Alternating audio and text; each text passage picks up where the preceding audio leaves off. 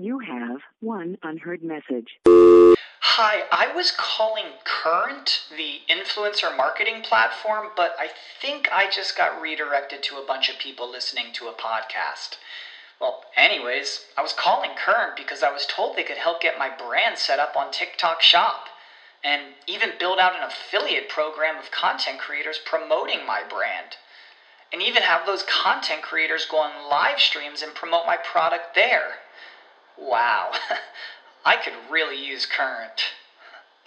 I also heard that the brands they work with are making millions in sales.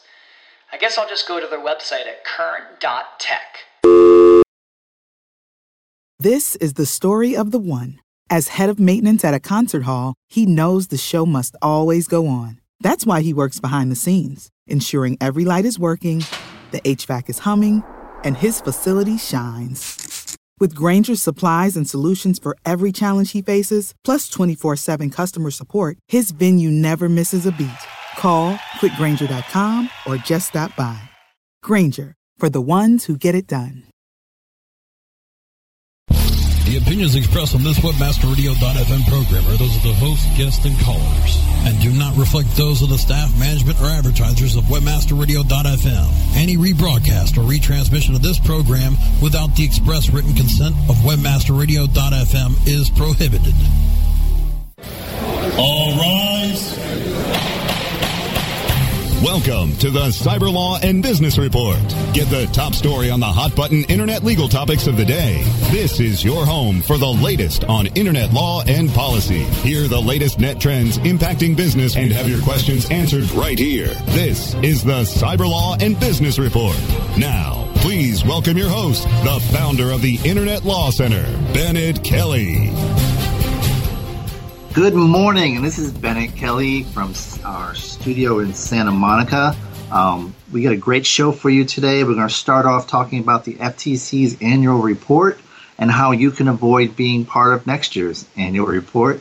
And then in the second half hour, we have Dan Tynan back from eSarcasm. And what's up? Hello? Hi, this is Lindsay Lohan. I am a big fan by the way, but I must warn you that this is an attempt to collect a debt. But if you don't want to worry about money just enter this million dollar sweepstakes, or help me get a zillion out of North Congo. Hello, Lindsay? I don't think we lost her. Guys, I, we have a policy against taking calls from celebrities in rehab. Remember that. All right, well, that little um, ditty from was not really from Lindsay Lohan, but it illustrates about four or five of the top things on the of consumer complaints the FTC received in 2010. Um, for starters, number one was identity theft, and um, and that oh, and um, number one maybe identity theft. And by the way, you, you may be seated um, as we started off with the all rise. Um, identity theft was number one by far, the number one complaint um, with over 250,000 complaints in 2010. Um, next on the list was debt collection, and that's you know she mentioned this was a, an attempt to collect a debt, and right there that's 144,000, so almost half a million complaints right there on that alone. Um, she mentioned you can join a sweepstakes. That's number four with 64,000 complaints, and then of course there's the um, get money from overseas, and um, that's um, number eight. So um, the FTC issued its annual report. It talks about um, what what has been addressing each year and what of its enforcement priorities. And so I thought it'd be a good point to talk about how can you avoid being in next year's annual report. In other words, what are the key things you need to watch out for um, that so you don't get into the crosshairs of the FTC? Well, um, identity theft is pretty obvious. You, you, don't want to assume someone else's identity, but there's one area that um, the FTC has been focusing heavily on lately, and that is negative options. And negative options isn't where you sell negativity. It's it's an option. It's a plan where a consumer uh, gets charged for something unless they do something affirmative to stop the charge. You know, for example, you know a lot of us have done record deals with the record companies where you know you sign up and you get 13 um, CDs and then you, you keep getting one each month until you cancel. And um, the internet has found that one of the great ways to make money is through recurring purchases. Um, there's a lot of money in, in small items because if it's something consumers use frequently, they'll constantly reorder. And so that's why you see a, a host of um, websites that sell um, very good products. You know, for example, ink and other things that consumers need on a regular basis, and they're often set up on what's called the continuity plan, where the consumer will get uh, so much every so frequently, and unless they ask for more or they cancel.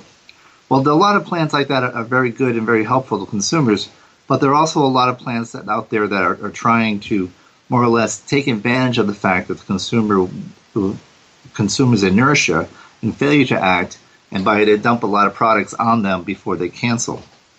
Now, this has also caused the credit card companies to act since they, they're tired of all the chargebacks they get, and so they've actually tightened their standards. But and I want to highlight one thing is California recently passed a law on negative options, which actually you should be aware of, because um, if you don't comply, anything sent to the consumer is considered a gift.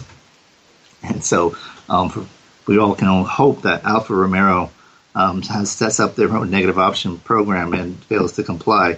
But let's talk about what it is that they're really focusing on. The key here is that the FTC as and, and other governmental agencies really want informed consent. And that means that you have to disclose the material terms to the consumer in a way that's visible to them before they make the choice. So putting them in, you know, burying them in terms and conditions with an asterisk at the bottom of the page doesn't cut it. And um, so what is required is that you disclose what it is um, that are the terms such as um, the frequency, such as how do they cancel, such as what will the monthly charge be. And if you disclose all those, um, you're good. And uh, but they have to be cl- clear. It has to be visible of a certain size, and um, the consumer has to be able to um, take steps to cancel uh, if they want to get out. And so that's a, a big issue here. Um, you see these a lot, and the FTC has really stepped up enforcement in this area over the years. Now, another way to get into the crosshairs of the FTC or the state regulators is to really be in one of the area, kind of the hot scam areas. Doesn't mean that everyone in these space are, are scammers, but there are certain areas that have a high level of um, fraud, and so you should act knowing that the FTC is watching. And some of those areas include one, um, what is often called um, cosmeceuticals, and those are cosmetic products that they call them cosmeceuticals because they're, they're not just cosmetic products, but they, they have some um, medical or um, you know, physical benefit um, beyond just the cosmetic aspect. And there you, you, run, you can get in trouble for a couple of reasons. One, they, they usually involve negative options. And so, you know, that's the first thing that, that trips a lot of people up on that respect. The second, though, are the claims that are made with respect to what it is this product does. And, uh, you know, I've often joked that I would love to start a website called um, placebo.com. Because as you know, in any study, medical study that's performed, you know, they always have a placebo where, you know, certain groups um, just get, you know, on a pill or whatever that does absolutely nothing. And, um, but you know, what is known as the placebo effect is that sometimes it actually works, you know, because some consumer psychologically thinks that, you know, in the test that this, they're taking something that will benefit them. And so in that, in some, in every case that's been looked at, um, there's always some response level at the placebo. Well, plus, you also don't know what other factors are going on. You know, consumer in the health studies, for example, they may have changed their diet or whatever. But so practically every disease has been found to have been um, at some point, to a certain extent, um, treated by placebos with some success, albeit very small. And so I'll, I use the example of placebo.com because I could put up a website and say, you know, this cures cancer, erectile dysfunction, um, blindness, you name it, um, because there has been some studies to that effect. But that's misleading because it doesn't really tell them that, Well, it's only in a few rare cases. Um, and so the other thing is, is you one, one that's deceptive, but the other thing is a lot of times these sites get in trouble because they overstate um, the benefit. And granted, I'm saying that the, a placebo will, will cure all these different diseases is overstating to extent, but um, there are at least some some evidence that it has done that. What a lot of um, sites often you see is that it will do things that will um, that just frankly there's no scientific um, basis to claim that. And there's another area where you can run you get into trouble in this this respect. Is there's a group called the um, the ad um, the ad council that will review um, complaints received um, about your advertisements, and then um, depending on what their assessment is, they may refer it to the FTC. And one thing that comes up frequently in, in that area is um, complaint ads that try to claim that they're better than Botox. And, Botox regularly complains about those. And what happens is then you, you have to show that there's some medical basis for that claim. And the other danger in this area isn't that you're overstating um, the efficacy of a product. The danger is also that you're in an area that is semi-regulated, but if you go too far, you step into a very highly regulated area. And what do I mean by that? Well, the whole reason why these are called cosmeceuticals is because they're basically being marketed as cosmetic products with some pharmaceutical um, aspect to them. But it's not really a, pharm- uh, a cosmos. It's not really a pharma- pharmaceutical because it's not regulated or tested by the Food and Drug Administration. But what triggers that is if you make a claim that a certain product alters a physical structure, alters a molecular structure. So, for example, with anti-wrinkle cream, if you claim that it um, eliminates wrinkles or things of that nature, well, that's actually claiming a physical transformation um, versus claiming that it makes your skin look younger. You know, appearance, that's just an appearance view. You're actually, the wrinkles still may be there, but it is masked somewhat, for example. The problem in this case is that once you start claiming that there's some physical transformation, you're actually going into an area where, your product now is considered a drug. And so you have to be very careful when making those claims because once you claim it's a drug, well, drugs can't be released to the market without going through extensive testing and approval by the FTC. And um, so that's why these areas have been particularly, um, particularly um, focused on by the FTC for a couple. You know, one because they often involve negative options, and two because the FTC has really been increasingly focusing on medical claims and trying to require some uh, some basis for the medical claims, and um, and it's not just a, a, guess that they may do do something. You have to be able to show that you have some study that backs it up, and um, so if you want to get into FTC's crosshairs, you step into the area of cosmeceuticals and offer a negative option plan, and um, once you start making some sales, um, um one it's certain that you, complaints will, will, will arise. And second, if you get enough, then you, you, may get a call from Washington or one of the FTC field offices. Now, there's also state attorney generals, and uh, when we get back from our break, I'm going to talk a little bit about um, complaints to the state attorney general. Roscoe? Stay tuned for more of the Cyber Law and Business Report after this brief recess for our sponsors. Looking for an affiliate network that can package every solution an advertiser or publisher needs in one account? Your one-stop source for full-service solutions is admedia.com. AdMedia delivers an incredible lineup of specialized XML feeds for local, social, and search, plus the advertising arsenal of PPC, SEM, contextual, display, and more. AdMedia gives your campaign real visibility, from emailers to domain redirects. AdMedia tailors your all-in-one campaign to give your account a real advantage. AdMedia.com delivers cost-effective ad solutions with real conversions. Learn everything AdMedia can do for you today. Sign up at AdMedia.com. Ad Media, strong ROI made simple. Oh yeah, my day is done. Time for happy hour. You're already done for the day? Yeah, because I use CertifiedKnowledge.org. Their PPC tools literally save me hours every day. How do you keep on top of all of Google's new features? Easy. With Certified Knowledge, their interactive learning modules keep me up to date, and if there's something I don't know, I can watch their video lessons without having to hunt around the Google Help files. Great. I'm ready to expand my knowledge. Hi, I'm Brad Geddes. I'm the only leader officially supported by Google to teach the advanced track of the AdWords Seminars for Success. I personally recommend CertifiedKnowledge.org as your one-stop shop for all your PPC needs. Learn, optimize, connect. Go to certifiedknowledge.org now.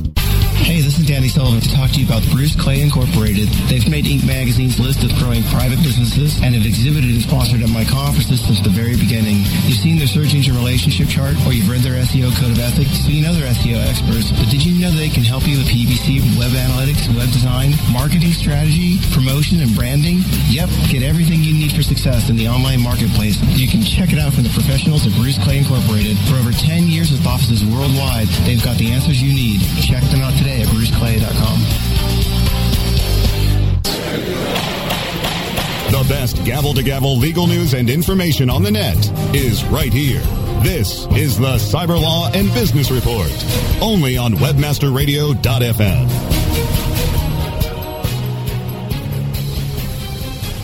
Well,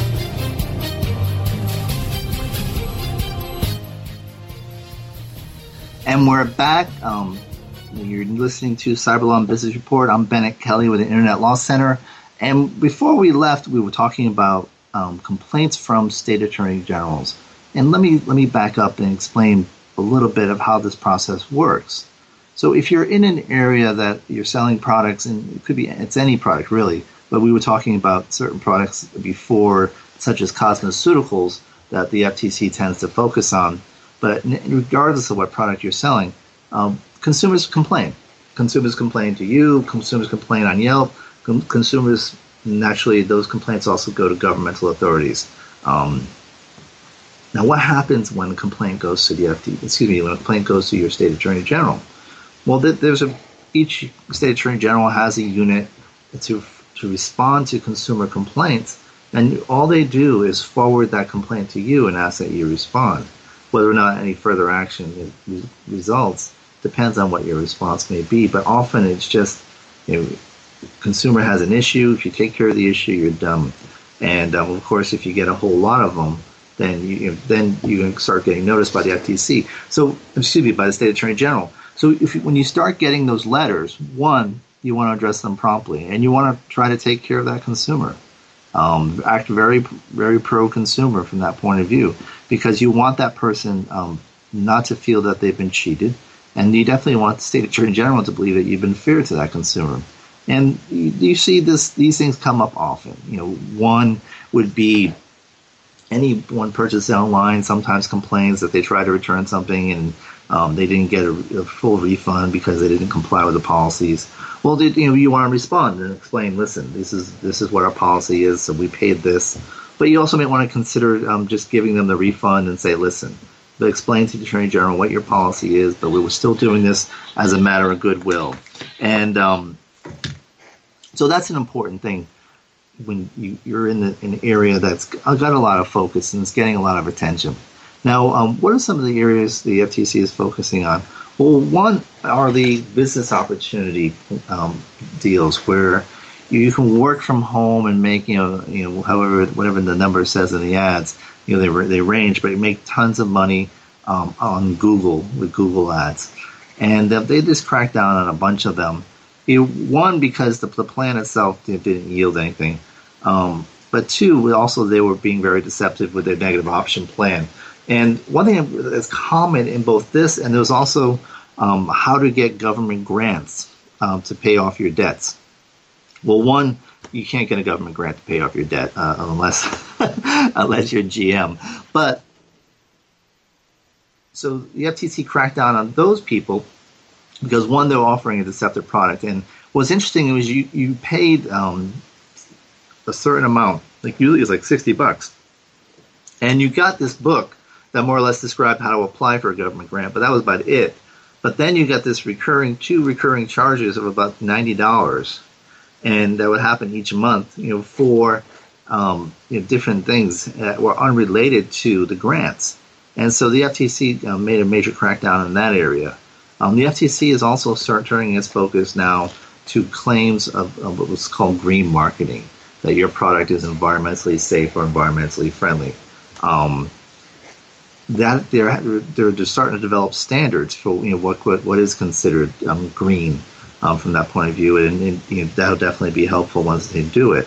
So, if you want to get another area the FTC has been focusing on, and that's among their top um, their top list is um, oops, lost the page. Is that um, one area they've been focused on also has been um, certain types of offers dealing with um, internet as well as offers for sweepstakes. And the reason why we mention sweepstakes is because they're very highly regulated. Because if you don't do it right, you're actually engaged in gambling. So, for example, um, if you have a a sweepstake, you know, buy a ticket, and win you know this much money. Well, depending on how you do it, um, that could also be considered an illegal lottery. And the, the key from on sweepstakes is there has to be um, gambling is considered if you have chance and you have um, consideration and you have a prize. Those three together um, constitute a, a gambling or a lottery under almost all state laws. And so the, the problem with the sweepstakes is if you have if you have to purchase a ticket, and obviously winning a sweepstakes is a is a matter of chance, and then there is a prize, you you run the risk of actually having a lottery, um, and that's why you see one way to eliminate the issue of being a lottery is you address one of those three requirements. So, um, and it's usually you address the issue of consideration. So you allow um, free methods of entry. And that's why you often see you know, no purchase required, and it tells you how you may enter for free. And that's just mainly to comply with state law and make sure that this is a compliant plan. Um, and the, states, uh, depending on how large your plan is, um, you may be required to register with certain states. So for example, if you're above $5,000 in an offer, um, you must register with New York, Florida, and depending on how you do it, um, possibly Rhode Island and Arizona. And um, and you, in some states, you have to post a bond. So be mindful that, that you're in an area that has risk. And um, one way to do it is if you're going to do it yourself, you make sure you call your deal call your counsel and make sure that you go through each of the elements to make sure you're compliant and compliant in the jurisdictions you're going to be offering. Now you do see a lot of times um, some offers just honor they, they accept certain states just to minimize their risk. Um, the second thing is that another option if you do want to offer a sweepstakes or something of that nature is there are companies out there that offer that and they, they basically take the administrative headache and the, the benefit of using some of those companies is that um, you're just part of a larger offering. So, for example, you want to offer a car. Well, you know they they they have a sweepstakes that involves all several other programs as well. So you, you the the hundred or so of your customers may enter are added to a, a larger pot. So it allows you to offer a bigger prize and it allows you to have someone else deal with the whole administrative risk and compliance issue. So that's a, that's high on the FTC's list. In fact, sweepstakes were number four. Um, shop at home catalog sales that was number five, and that's that was kind of the the business opportunity plan. Um, internet services were number three, and then internet scams and option, auctions um, were six and seven, and then we had foreign money offers and counterfeit check scams. You know, we all make jokes about the Nigerian um, emails, but it is shocking the number of people who have entered the program and um, who have actually followed through and ended up losing money. I mean, you see people who thought it was a sure thing and have you know, used their used trust money, have used um, their employer's money, and uh, it's actually led to a number of bankruptcies, some suicides, and it turns out, at least at one point on the State Department website, that um, several people have been killed because they went over there to Nigeria to find out what was going on, and um, their reception there was not very welcome. So um, that is, as much as we joke about it, there's still people that fall for that. And granted, now it's not always from Nigeria. They, they vent other companies, Ivory Coast. Um, they even discovered that why not try Asia? And so, um, but it's usually the same type of offering. Now, there are just if, if this is something of interest to you, um, there have been several people who try to counter um, those type of offers. And one guy actually wrote a book about how he, he tried to comply, and he um, he wrote back and said, "Okay, I'm going to wire the money to this place." And it was always some place that was inconvenient. So the the people involved in the scam would you know, would drive two or three hours and get there, then they would find that the wire wasn't there, and he would have an excuse, and then he would, you know he would lead them on for a couple more days. And I think there's a book out on the topic, and um, so, but in any event, it's something you need to be aware of. Um, another top area is telephone and mobile services. Um, and that kind of rounds out the top 10. Now, the FTC also stresses its enforcement priorities, and um, one thing they in this report they're stressing are things are dealing with issues of consumer distress.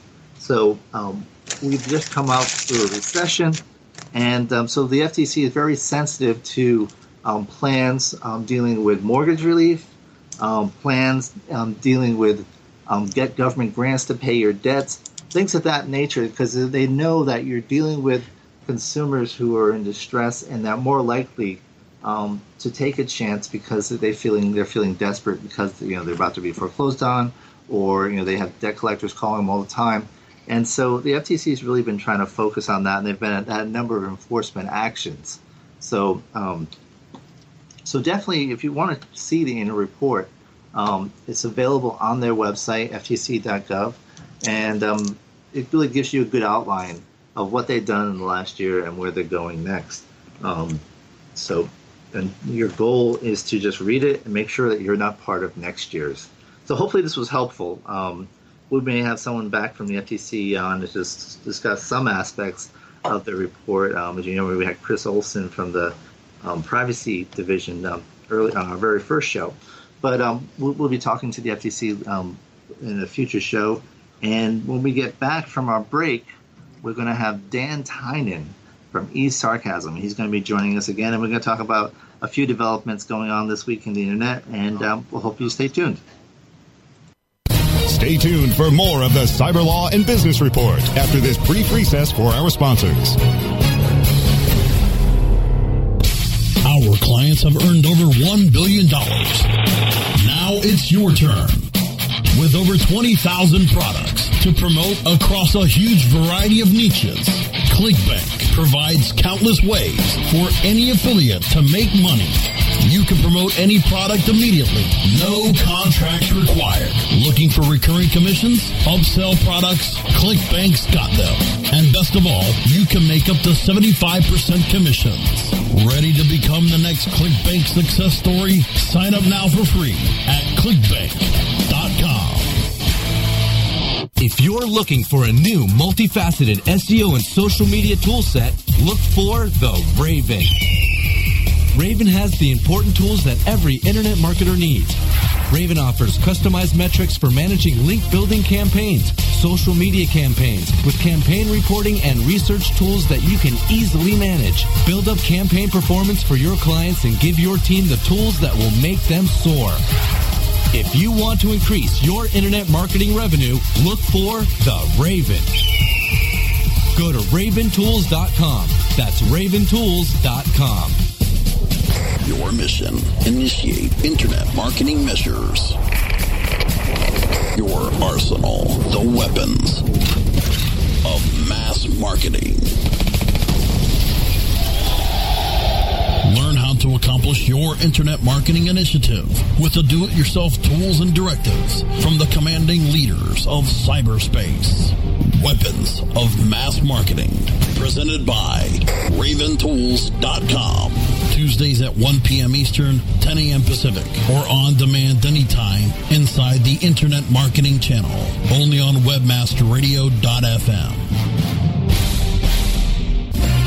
Hedger and Dave Davies bring you the experts and the information so that you can further explore the web marketing world. Webcology, Thursdays at 2 p.m. Eastern, 11 a.m. Pacific, or on demand anytime inside the Search Engine Optimization Channel, only on WebmasterRadio.fm. The best gavel to gavel legal news and information on the net is right here. This is the Cyber Law and Business Report, only on WebmasterRadio.fm. And we're back. We have um, with us uh, for a second segment Dan Tynan, who's joining us again. You may recall he's been on before. He's with E Sarcasm, and um, he's, we're going to talk about some of the latest developments going on on the internet. Dan, welcome back. Nice to be back, Bennet. And um, one thing I like to start off with is uh, oh, Bennet, Char- oh, Charlie Sheen's online too.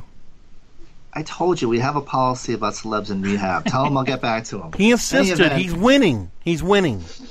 All right. Hopefully we are too.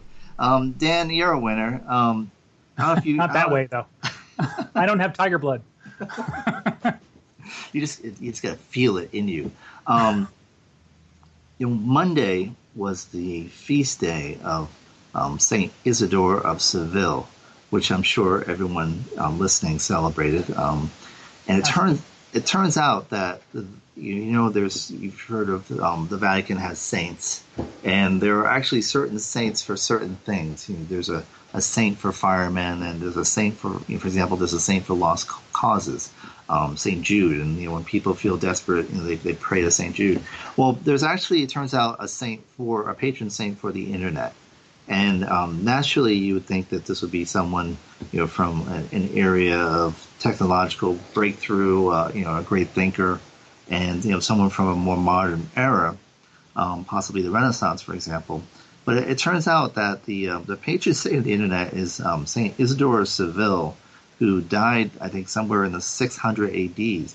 But he was a very learned man and um, a a doctor in his own right, um, and so he has um, he has been designated the patron saint. Now there actually is. I looked on the internet.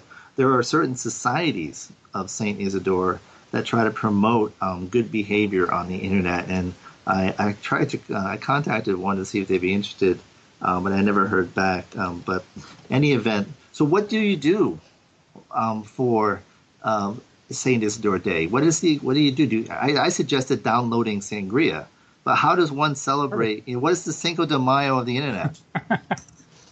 I guess that'd be the quarto de April, right? exactly.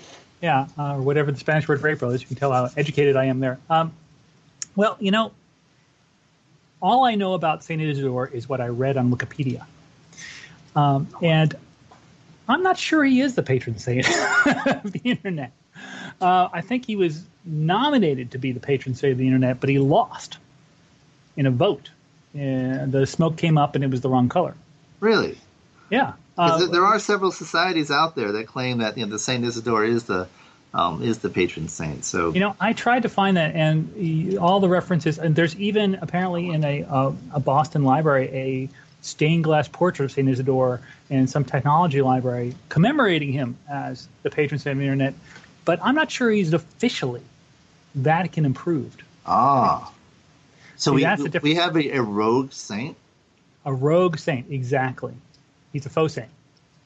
Um, but you know, it's appropriate because uh, you know why people want to make him the patron saint of the internet is because he was perhaps the first person to try and create an encyclopedia. He tried to collect all the world's knowledge, at least as much as there was in the seventh century AD, uh, and wrote wrote it all down. So in a way, he was the first Wikipedian. True. So uh, Or the appropriate- prototype for the internet itself. prototype for the internet itself, which is why people want to celebrate him. But I, I think I think a better patron saint would be uh, someone like Mark Zuckerberg. well, I think that the Vatican may have a problem with the, the, the he's Jewish part, but uh, hey, you know, there have been there have been other notable Jews in the Christian faith, and we don't have to name names here. But um, so you know, I, I think they could be flexible because you know he's about halfway to the Roman Catholic Church. that's true. And you know, population. I mean, he was Times Man of the Year. He was So, Times Man of the Year. I mean, I he had a movie. I mean, Yeah. how many people made a movie about Saint Isidore that was nominated for an Oscar? None. None, exactly. So I think Zuckerberg is an excellent candidate, and he also kind of epitomizes what the internet is about these days: which is embarrassing photos uh, of, of you and other people, and making comments on embarrassing photos, and basically sharing things that used to be considered uh, unacceptable in polite company. That's the new internet. so that year, years from now you can be embarrassed by the fact that you did it. Yes, and your children especially can be embarrassed, and, and you know and that's very satisfying as a parent of uh, two teenagers. Uh, embarrassing my children is pretty the only pleasure I get these days. so yes, so I would say the future. I mean, the past, the internet was all about knowledge at your fingertips, blah blah blah. But the future, it's really about you know photos of you and your skivvies. But what's interesting, you mentioned that because there's the recent um, purchase of Huffington Post by AOL, and you know, they explained that as much as you know the focus of the uh, the, you know, the newspaper focus on Huffington is its you know, political commentary, that their their largest traffic generators are um, stories about models and you know Kitty pictures. yeah, more or less. Mhm. And Yep. um, but actually, I mentioned Huffington Post as a transition because they actually posted a, a list of what they thought were the um, best April Fool's pranks of 2011. And um, so, if anyone um, wants to plan their April Fools next year, um, you might want to go there. Now, unfortunately, we weren't able to do an April Fool's show since we ran March 31st, and we won't get to uh, until 2017. So, Dan, um, Dan, you, you're, you're welcome to come back on uh, April 1st, 2017, and um, we'll, we'll even make you the lead-in guest. Um, but so, what else has been going on with eSarcasm? Well, you know, it's funny because we actually had our own April Fool's thing. We were hacked by Anonymous on April Fool's. And? Uh, and nothing much happened, actually, which is usually what happens when you get hacked by Anonymous. Um, no, we decided that uh, for April Fool's this year, we would hack ourselves. Uh, and we would blame Anonymous for it. There you go. So for about 12 hours, our site was inaccessible, and all you could read was uh, a letter from Anonymous discussing why he, they were hacking us and what bad things we had done. So, um, and you know that was like a private joke between me and JR, uh, my partner on on eSarcasm. Um, but aside from that, what you know, it's really sort of I've been looking at these days. The internet is kind of the way data is clumping together in different places on the internet, and uh, it's clumping together in a big way on Facebook. Yes. It's clumping together in a huge way on Google. Uh, and it's also clumping together in other ways. Uh, I just wrote a blog post this morning about Epsilon data management. Have you been following this? Yes. Yeah, the whole email, you know, oops, we got hacked, and uh, these hackers have your email address, but okay, don't worry, it's fine. Um, and it, the uh, emails aren't coming from Epsilon because no one had heard of Epsilon. Exactly. Uh, you know, unless they were in that business. They're coming from Marriott, they're coming from J.P. Morgan Chase, they're coming from Citibank and Target and TiVo and all of Epsilon's customers, all of whom are obligated by law in several states to say, "Oops, we got breached. Don't worry, everything's fine. Move on." But we got breached, and you know, you might have some, you know, spammer or scammer contacting you and doing what you just described in the first half of the show. Yeah, one of those options. Yeah. Uh, maybe they'll run a Nigerian scam on you. Maybe they'll do the "I'm stranded in London, please send me four thousand dollars" scam. Uh, any number of them. But what it does is, you know, it gives people uh, scammers an in uh, to do what's called spear phishing, A- and you know to target you specifically. Now it may not even happen. It, it might just be email addresses that are sold for you know fractions of a penny per per, per address. Uh, it may be something as simple as that. But the reason it happened is because data clumps. You know, they don't have to go to Marriott and J.P. Morgan Chase and Target and TiVo and all those companies to get this information. They go to Epsilon. Right. So, um, you know, they go to Google, they go to Facebook. And so the nature of the internet being that uh, people tend to favor services other people tend to favor. Uh-huh. So the network effect, the more popular you are, the more popular you are.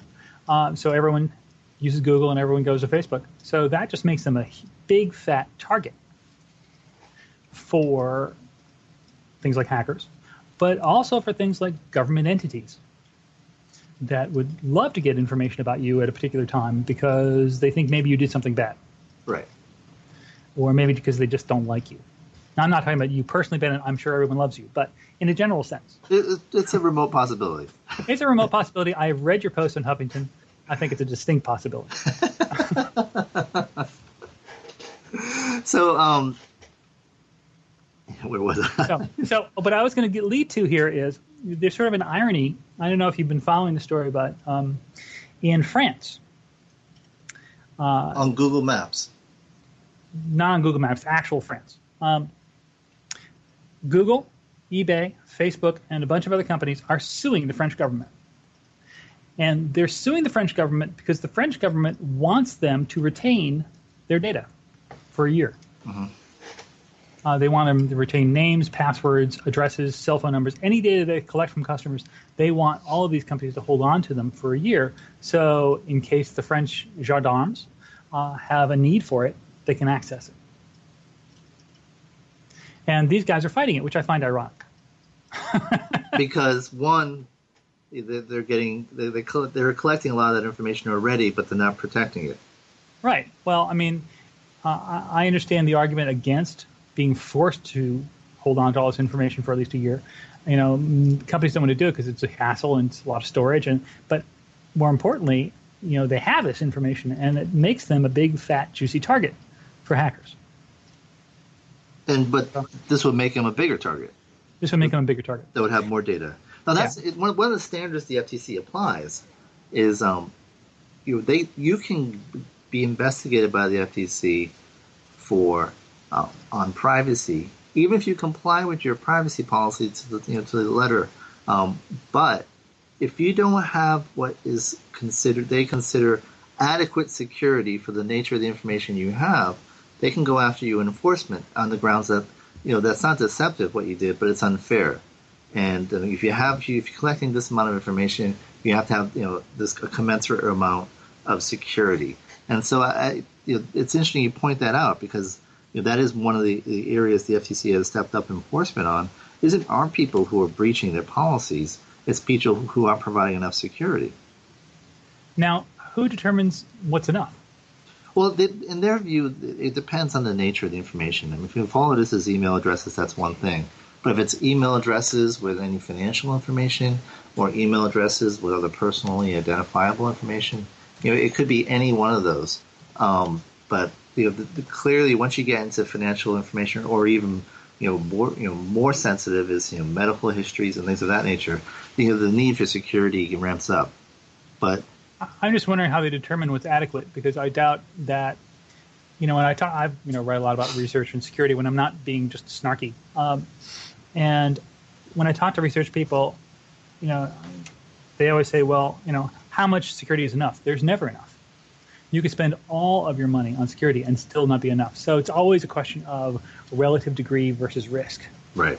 So I'm just curious how the FCC determines that. Well, you're not doing enough.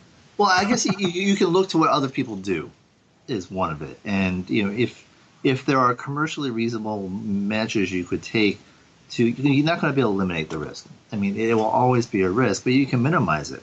And I think that's that's what they look for. They look to whether you know what other companies are doing, and can you take uh, similar steps to um, to better protect the information you have. And um, it's it's kind of ironic because as we're talking about this, you know, I'm staring sitting in front of a PC, I'm looking at it, and I was looking at uh, a web page, and all of a sudden now I'm getting a faux antivirus message. Oh, I hate those. Yeah, and they're impossible to close. Yeah. Yeah. Uh, and now I'm trying to figure out where I got it from so I can never go there again. But I find it ironic that as we're talking about this stuff, it's happening to me. You know, it was funny. you know, when spam first became a big issue, um, the FTC held a conference uh, on spam. It was like a three day conference or something. I was there. I was actually on one of the panels. Oh, I was there too. Damn! and, and, you didn't uh, invite me for lunch? I didn't. No, unfortunately. and it was it was in my. I actually I turned forty there. What, what, a way, what, what a way to celebrate your 40th birthday. But it, at the FTC, yeah. It was fun though because I used to live there. But anyway, um, you may recall that I believe it was someone from AOL. Um, he was doing a presentation and, and showing how their you know AOL works with their email. And while during the presentation, they get an email, uh, a spam email from one, someone else, and um, you know one of the other um, providers. I think it was like MSN or something, kind of as a crank.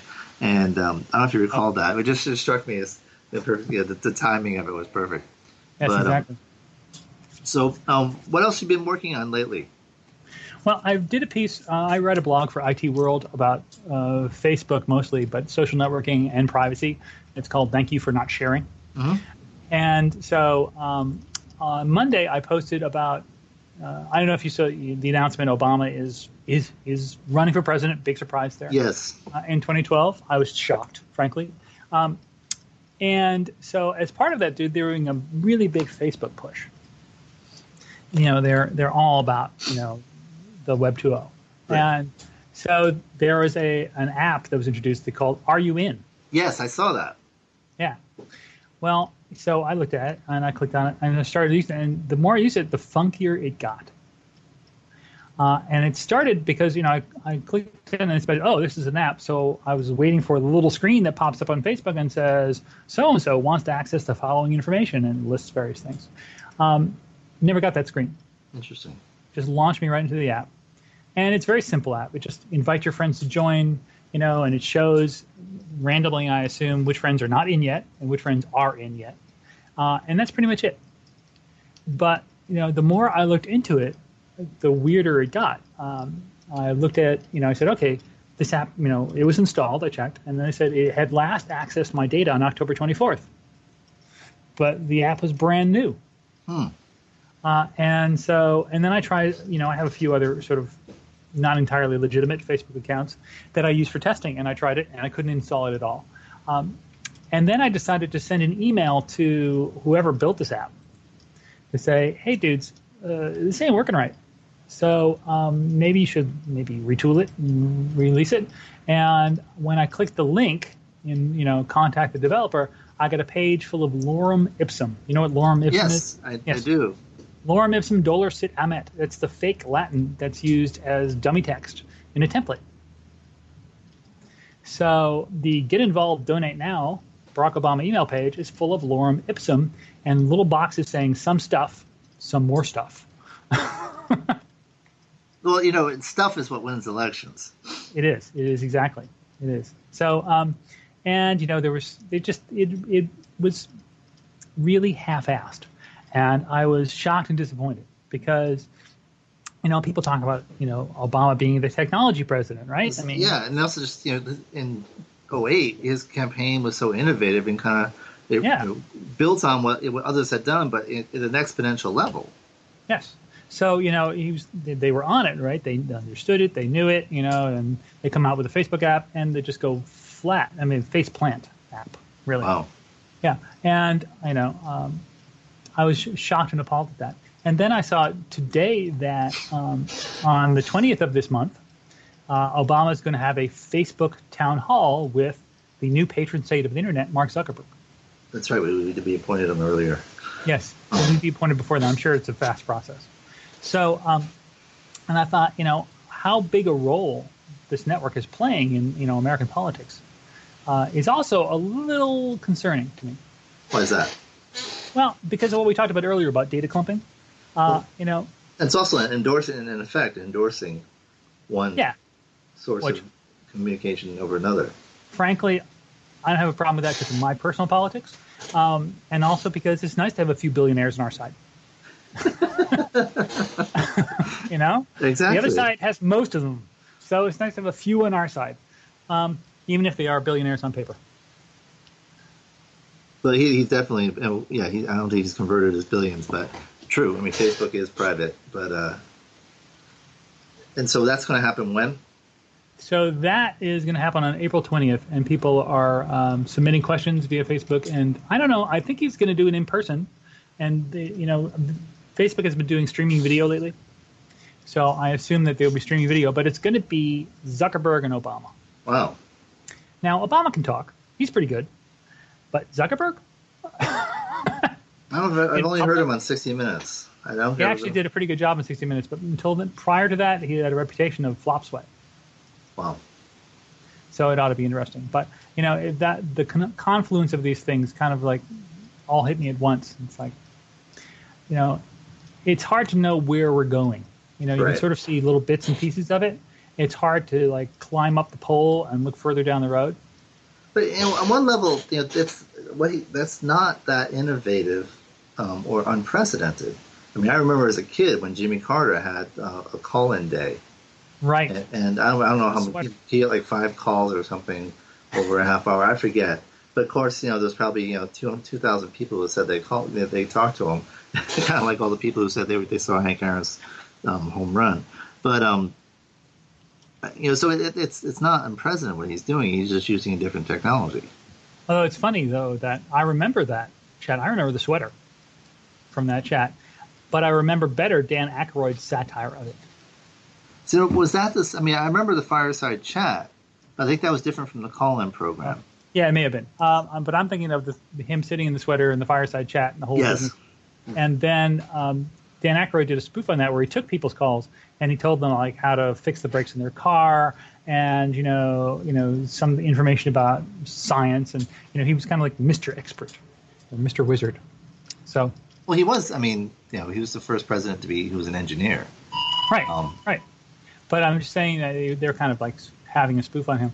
But I bet more people saw Dan Aykroyd's version of it than they saw the Jimmy Carter version of it. It's funny. I don't remember the Dan Aykroyd thing, but I do. Everyone kind of remembers Chevy Chase doing Right. Gerald Ford, which, ironically enough, um, there was that one episode where he fell over.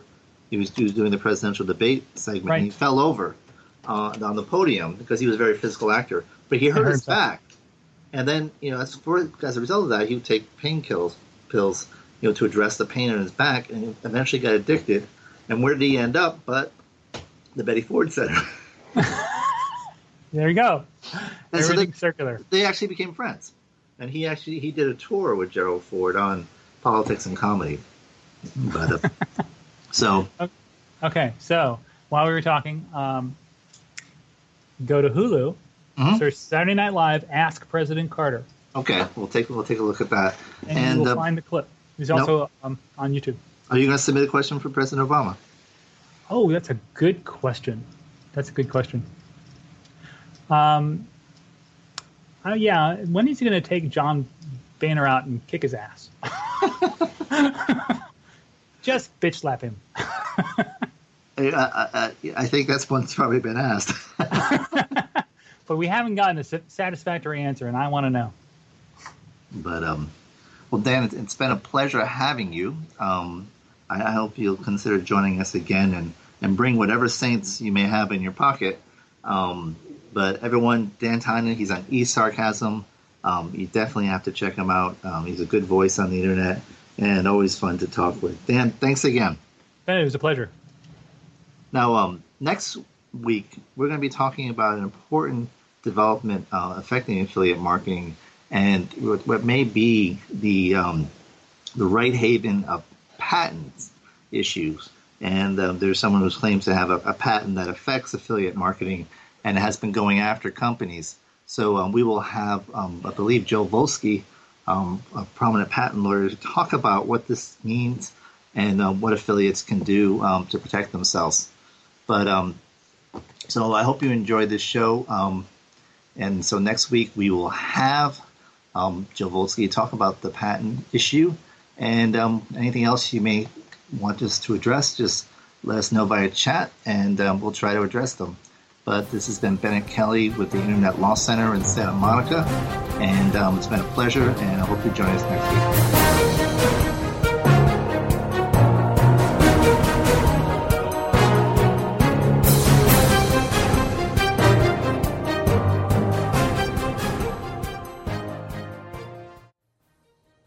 This is the story of the one. As head of maintenance at a concert hall, he knows the show must always go on. That's why he works behind the scenes, ensuring every light is working, the HVAC is humming, and his facility shines. With Grainger's supplies and solutions for every challenge he faces, plus 24 7 customer support, his venue never misses a beat. Call click grainger.com or just stop by. Granger, for the ones who get it done.